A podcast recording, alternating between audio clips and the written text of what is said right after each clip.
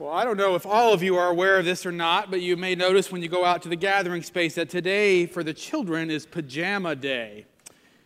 And I was thinking to myself this morning as that alarm went off, I wish this was pajama day for me as well. And so perhaps next Sunday or next year at this time, who's up for a, a pajama day for everyone? Uh, wow, that's that's the most energized I've ever seen you guys. All right, well, we'll. Uh, we'll certainly make sure to remember that for next year. This is uh, not only, of course, uh, the day when we uh, lose an hour of sleep, but also uh, the first Sunday of Lent. And so Lent uh, kicked off uh, on Wednesday. We had a, just a great Ash Wednesday service here. We had a, a great turnout. It was a very meaningful service um, led by Nancy Frick. And so um, I just certainly thank her and thank all of you who came on that day. I really felt like it was a, a good way for us to kind of begin and, and start wrestling with what it means that we are now in the Lenten season. And as, uh, as Betsy already pointed out, it's going to be a new series. We're done with Colossians for a little while. And uh, so the, the series is hashtag dig ZPC. And I know that perhaps some of you are wondering what's, what is it, what's number dig ZPC or pound dig ZPC? It's neither of those. It's hashtag dig ZPC. And we will talk about that a little bit more uh, at the end of this service, but don't get, don't get too worried about that. Um, but it is a time for us to kind of focus a bit more on some spiritual disciplines and understanding um, what are some practices that we can do in order to try and be shaped more and more like God during this Lenten season. And our passage to kick off this series is from the Gospel of Matthew, chapter 6, verses 25 through 33. And so I invite you now to hear these words. Jesus is speaking here, and he says, Therefore, I tell you, do not worry about your life, what you will eat or what you will drink, or about your body, what you will wear. Is not life more than food, and the body more than clothing? Look at the birds of the air. They neither sow nor reap nor gather into barns, and yet our heavenly Father feeds them. Are you not of more value than they? And can any of you, by worrying, add a single hour to your span of life? And why do you worry about clothing? Consider the lilies of the field, how they grow. They neither toil nor spin. Yet I tell you, even Solomon in all his glory was not clothed like one of these. But if God so clothes the grass of the field, which is alive today and tomorrow is thrown into the oven, will he not much more clothe you? You of little faith. Therefore, do not worry, saying, What will we eat? Or what will we drink? Or what will we wear? For it is the Gentiles who strive for all these things, and indeed, your heavenly Father knows that you need all these things. But strive first for the kingdom of God and his righteousness, and all these things will be given to you as well. Sisters and brothers in Christ, this is the word of the Lord. Thanks be to God. Let's pray.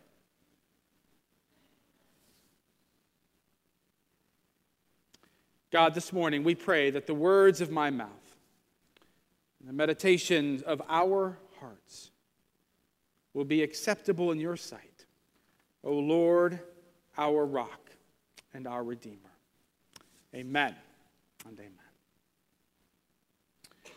Do not worry about your life. Don't worry about what you will eat or what you will drink. Don't worry about what you will wear. Who, by worrying, has added even one hour to their life? Now, my guess is if I asked you how many of you thought these were good words, that almost all of you would say, Yes, all right. Not as excited as for the pajamas, but excited nonetheless. Absolutely. These are good words. In fact, most of us would say, That's so right, Jesus. This is, wow, that is good stuff. When I'm worrying, I mean, those are, those are good things to say. In fact, we might even like it so much that maybe we'll write it down. Okay, good. Do not worry. Yeah, don't, don't worry. Don't, don't worry about my life.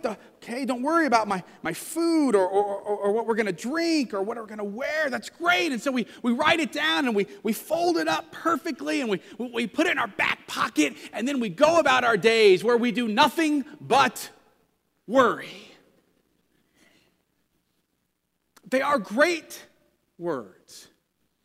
And yet, somebody who is a self attested worrywart will tell you these words are not easy to abide by.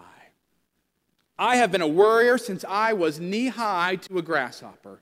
My mother, uh, as I've told some of you before, she uh, loves to talk about how the day before kindergarten I was so worried all day long. I do not know my letters, I said. I'll, I think I said wetters, she always likes to say.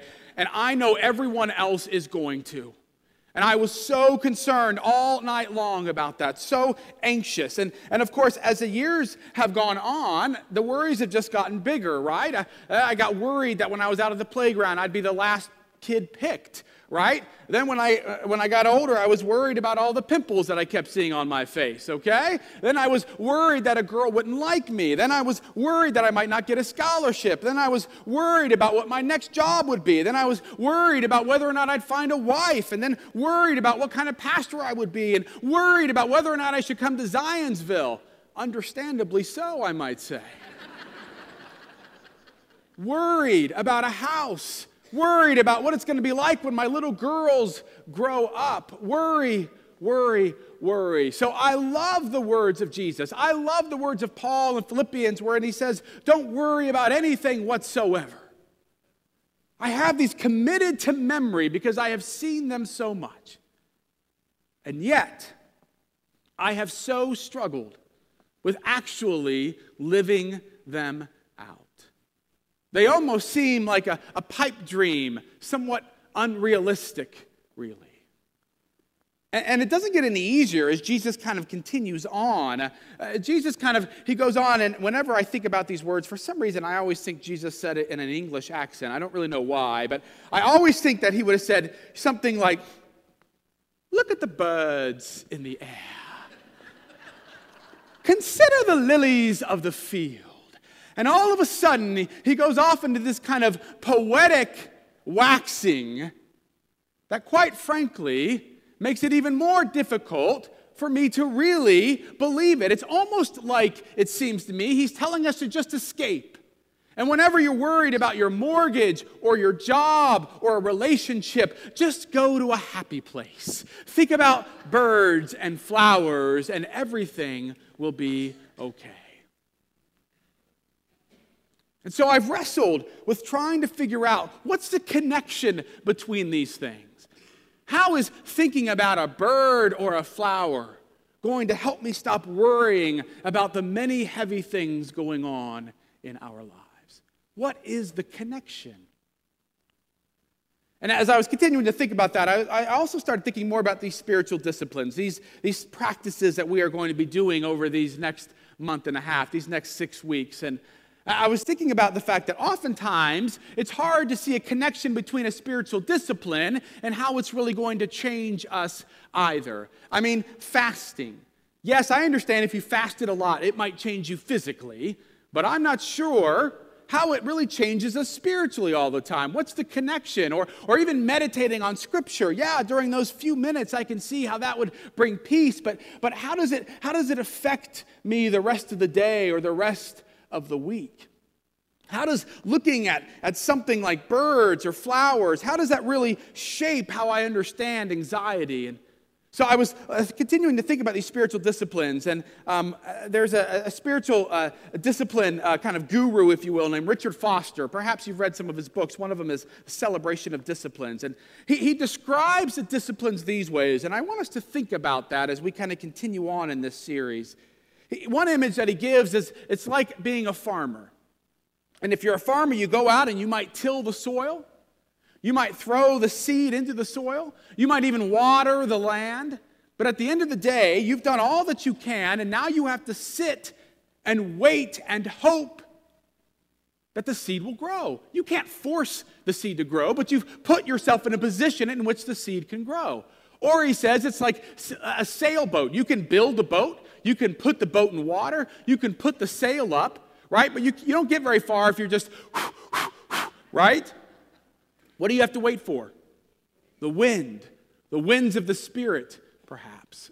Or The series title, Dig ZPC, comes from a C.S. Lewis quote where he says that when we are doing our religious duties, and that doesn't sound very good to us in our day, but what he means is kind of the spiritual disciplines, we are like a people who are, who are kind of digging a series of canal in a waterless land so that when the waters come, then we are ready. When the waters of Christ come through us, then we are ready to change and to grow. And that's what the spiritual disciplines are. They are the part of work that we can do to put us in a position in which only the Spirit of God can then come in and grow us in our faith, deepen us in our faith. So, what does that have to do with the birds of the air? What does that have to do with the flowers of the fields?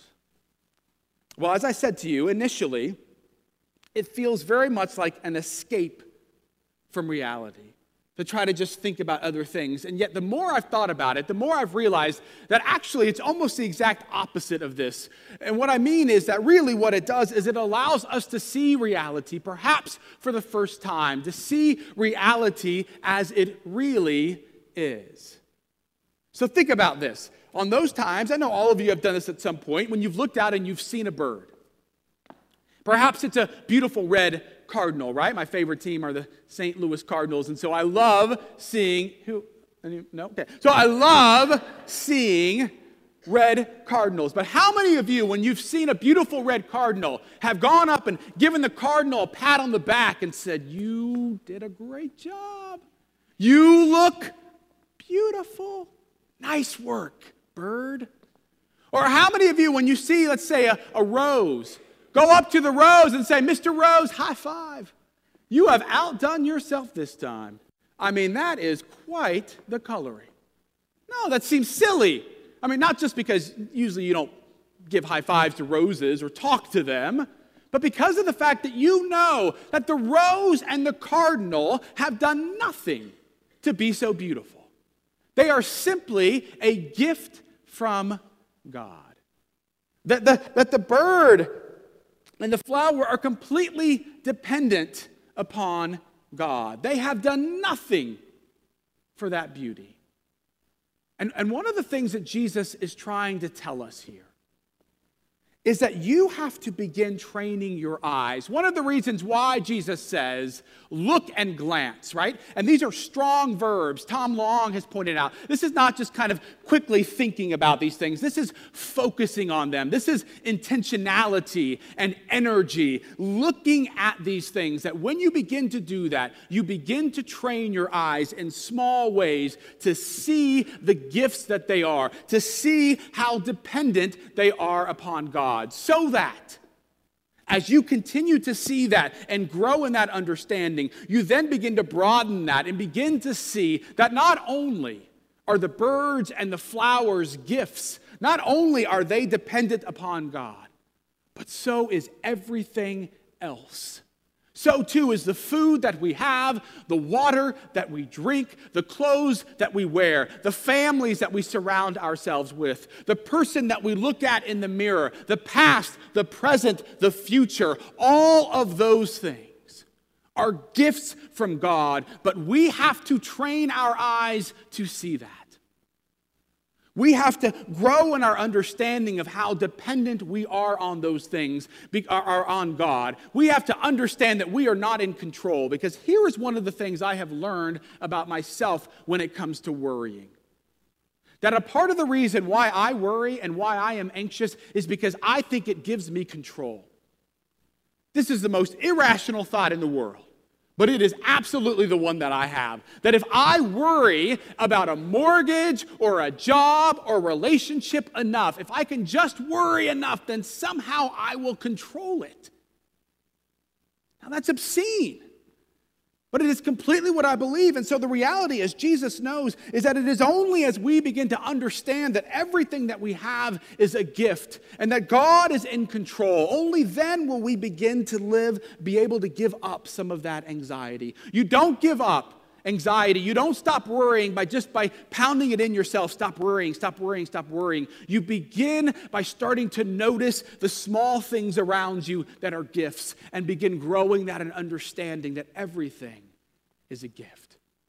that we are completely dependent upon God and God alone.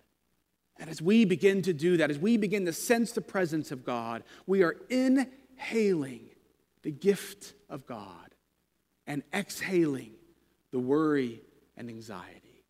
Inhaling the presence of God, exhaling the worry and the fear. There's just one problem, which is that by and large, most of us, and I would suggest most of us, especially in this kind of area, are far, far too busy to actually start looking intently at things like birds and flowers. We are running to and fro, hither and thither, back and forth, like a chicken with their head cut off. We are doing as much as we can. So that the thought for even one moment of stopping to try and just focus on what's around us, as desolate and bleak as it may be right now, is something that doesn't even cross our minds. There is simply too much. And of course, we as adults, we're not alone in this. And, and so as we were talking about this as a worship committee, we said, you know what, I bet you, I bet you there are some folks even younger than us that feel some of that busyness. And so we asked them exactly what it is that they were involved in. And so we, we've actually we got a little bit of video here to show kind of what they said that they were involved in. Let's see if this will work.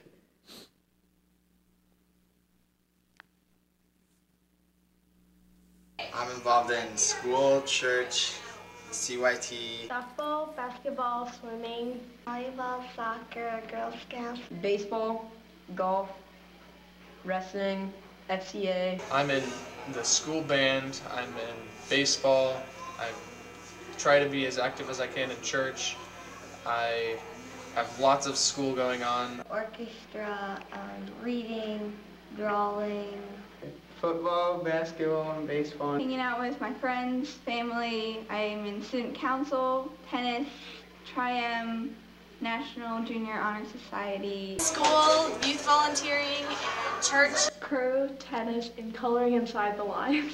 School, hanging out with friends, choir, Swimming, tennis, golf, uh, art. Church, school, orchestra, cross country, softball. baseball, football, basketball. I do dance, cheer, Uh, church, school, color guard, and athletics. Basketball, watching sports, tennis. life, um, tumbling, basketball, softball, track. I like to eat a lot.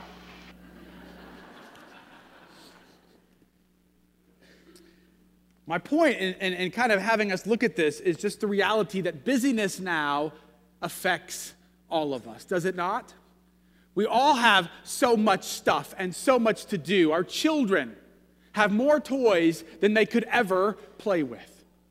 Our youth, as you can hear, have so many different activities. Our adults are going from work, then they're chauffeuring their children around, then they're going to church committees, then they're going to their other things and their other meetings. We are going everywhere. Is it any wonder that this week in the Zionsville News Sentinel, is that what it's called? It's called something like that. That there was an advertisement for a workshop for parents dealing with overscheduled children. Is it any wonder at all? Is it any wonder that most adults feel like they're being torn in a thousand different directions? Is it any wonder that we don't have time to stop to smell the roses, so to speak?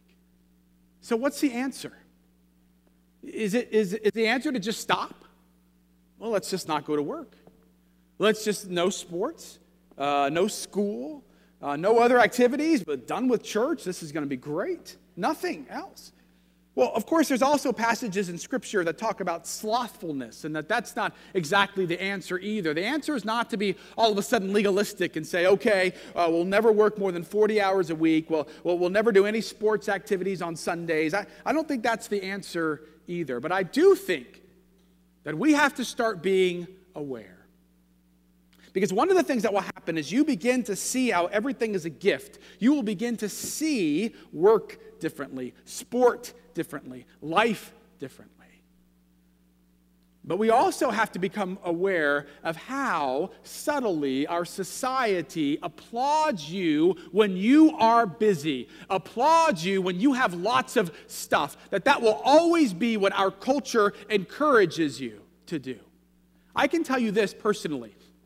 When I have a lot on my calendar, I feel really good about myself. I, I feel pretty important. Hey, I'm a pretty busy guy.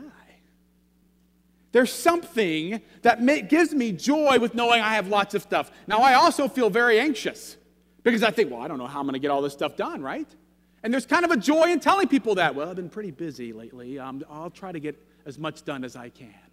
There's a sense of, uh, uh, of joy that comes from that, it seems, even amidst all of the anxiety. And we have to be a people.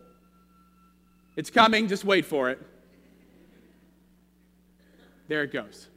We have to be a people who are aware of how much we are being shaped by the society that says, do more, have more. and what we have to begin doing is asking ourselves do we need to intentionally, and it will only happen with intentionality, do we need to start simplifying our lives? What does it mean for us to live in simplicity? And so, because we liked the answers that the youth gave us for the first question, we decided to ask them that question as well. What does it mean to live a life of simplicity? And so, let's listen to see if they have something to teach us on this as well.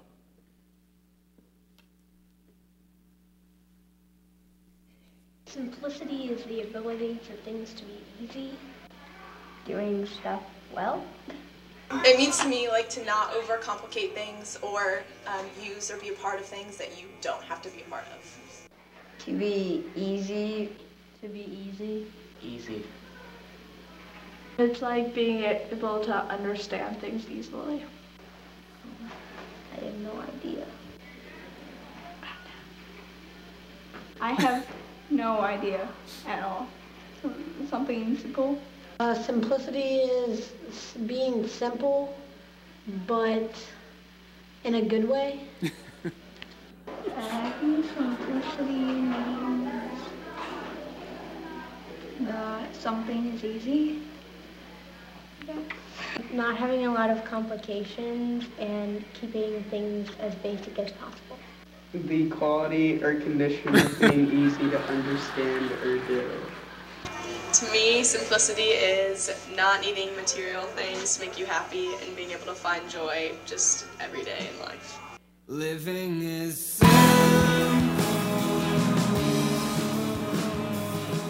So there are two answers there that seem to me to be most prevalent. One is, I don't know, which means I'm not going to judge anyone, but perhaps it's not being modeled. Secondly, it was the word easy. And at first, when I heard this, I thought, well, I'm going to teach them something. Because we all know simplicity is anything but easy. And just about the time I was going to type that into my computer as I worked on the sermon, I was reminded of something that happened when we were in Mexico on a mission trip. We went to Mexico, uh, as some of you have done on mission trips, and we did, as some of you have done, we taught VBS, right? But when we went, we, we, we really just did a couple things. We told them stories from the Bible, and we gave them colors or, or, uh, or pictures that they could color that depicted the story. And after we did that, and when we worked, we did some other work with adults, at the end of our time, as we oftentimes did, right? You go around, you talk about it. And one of the things that kept coming up was, you know, what's so weird is that what we did for them was so simple, and they don't have lots to do. They're not going to and fro. And, uh, and what we did, it, was so simple, and, and they seemed so joyful. They, they seem to not have all these worries that we have. They, they don't seem to be so anxious, and they were just so happy and so cheery.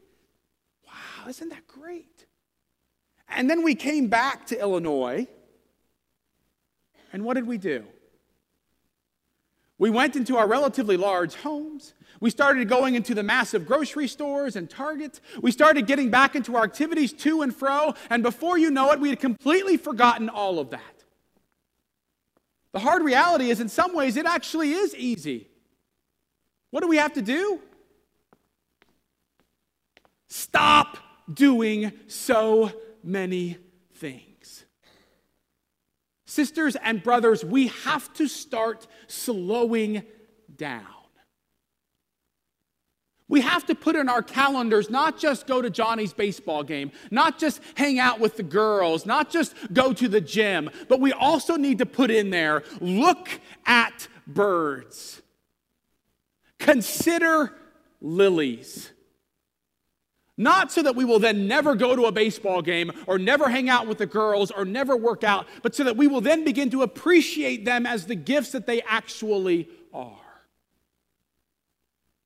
Sisters and brothers, this is an epidemic in our society, and I would suggest again, in this part of our society to be sure, in the northern suburbs of Indianapolis. I almost said Chicago. Where am I?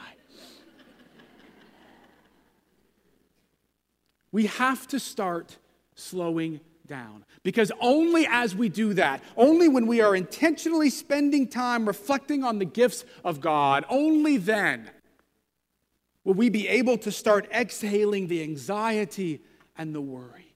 It doesn't mean that there won't be any problems, but everything looks different when you understand that God is in control and we are utterly dependent upon Him. The challenge, again, as we've talked about during our, some of our worship meetings at staff, is that it's one thing for us to be able to say that here. It's one thing for, for some of you to nod your head and say, Great, but I can tell you what's going to happen when you wake up for work tomorrow. All of a sudden, you're looking at the calendar and all of a sudden you're running to and fro. It's kind of one of the hard parts about being a part of a, of a church is that sometimes we just come here on Sunday morning and then we're gone and we don't really think about it again until next Sunday.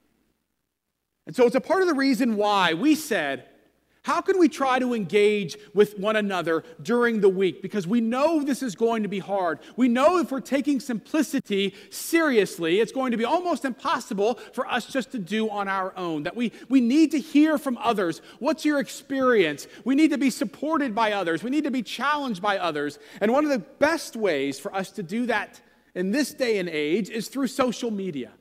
Now, I know not everyone here is into social media, and that's okay. Right? For some of you, if I say Twitter, you're going to be like, well, where is that in the Bible? I have not seen Twitter. It's there, it's with the birds. but I want to encourage you here's what's going to happen. Every week during this series, you're going to be given a card. You're going to be given it as you leave, just like you will this morning. And there are two things on this card. There's a homework assignment. That's right, you're never too old for homework. This week, give up, give something up or away that will simplify your life. That might be an activity. Perhaps this is an activity that you can this week say, I'm not going to do that. And instead, what I'm going to do, it's supposed to be beautiful, especially tomorrow, is I'm going to go for a walk or I'm going to simply reflect on all the gifts that I have. Maybe you can just simply write those down or give something away. Maybe even just putting, uh, this can make you nervous, a smartphone away for a little while, putting a game away for a little while. Whatever it is that oftentimes takes up time to say, instead of doing that, I'm going to engage perhaps in a gift that is my spouse or the gift that is my neighbor or simply go walk on a trail. And what we want you to do as you're doing that, we want you to share your experience of that. Now, if you're not into any of those kind of social media, if you don't like the internet, if you don't have electricity, whatever the reason might be, I want you to share that experience. Write it down. Call the church office, talk to Lisa Price, and tell her, this is what, this is what happened to me. Can you write this down maybe and put it up? Or if you don't, if you, if you are online and whatnot, then, then look at our website because we're going to have a blog every week. Josh Mygat did it this week. And make a comment either on the blog or your own experience. Or go on your Facebook page or go on Twitter at hashtag DigZPC. If you don't know what that is, just go on there anyway. So, and, and, or put up a picture. You can do that on Instagram or on Facebook. Put a picture. Maybe put a picture of a bird or a lily do something that forces you to ask, what does it look like for me to live simply? What does it look like for me to say no to a few things so that I can focus more on God, more on the gifts that God has given me? That will then lead to a life that is not full of anxiety, but a life that is full of thankfulness and thanksgiving. Sisters and brothers, this is not easy. Which is why, again, you need this community. You need your brothers and sisters to your left and to your right who will encourage you and challenge you. And so I hope that you will all take up this challenge, that we can continue to learn and understand what it means, that everything that we have is a gift from the Almighty. May it be so. Amen.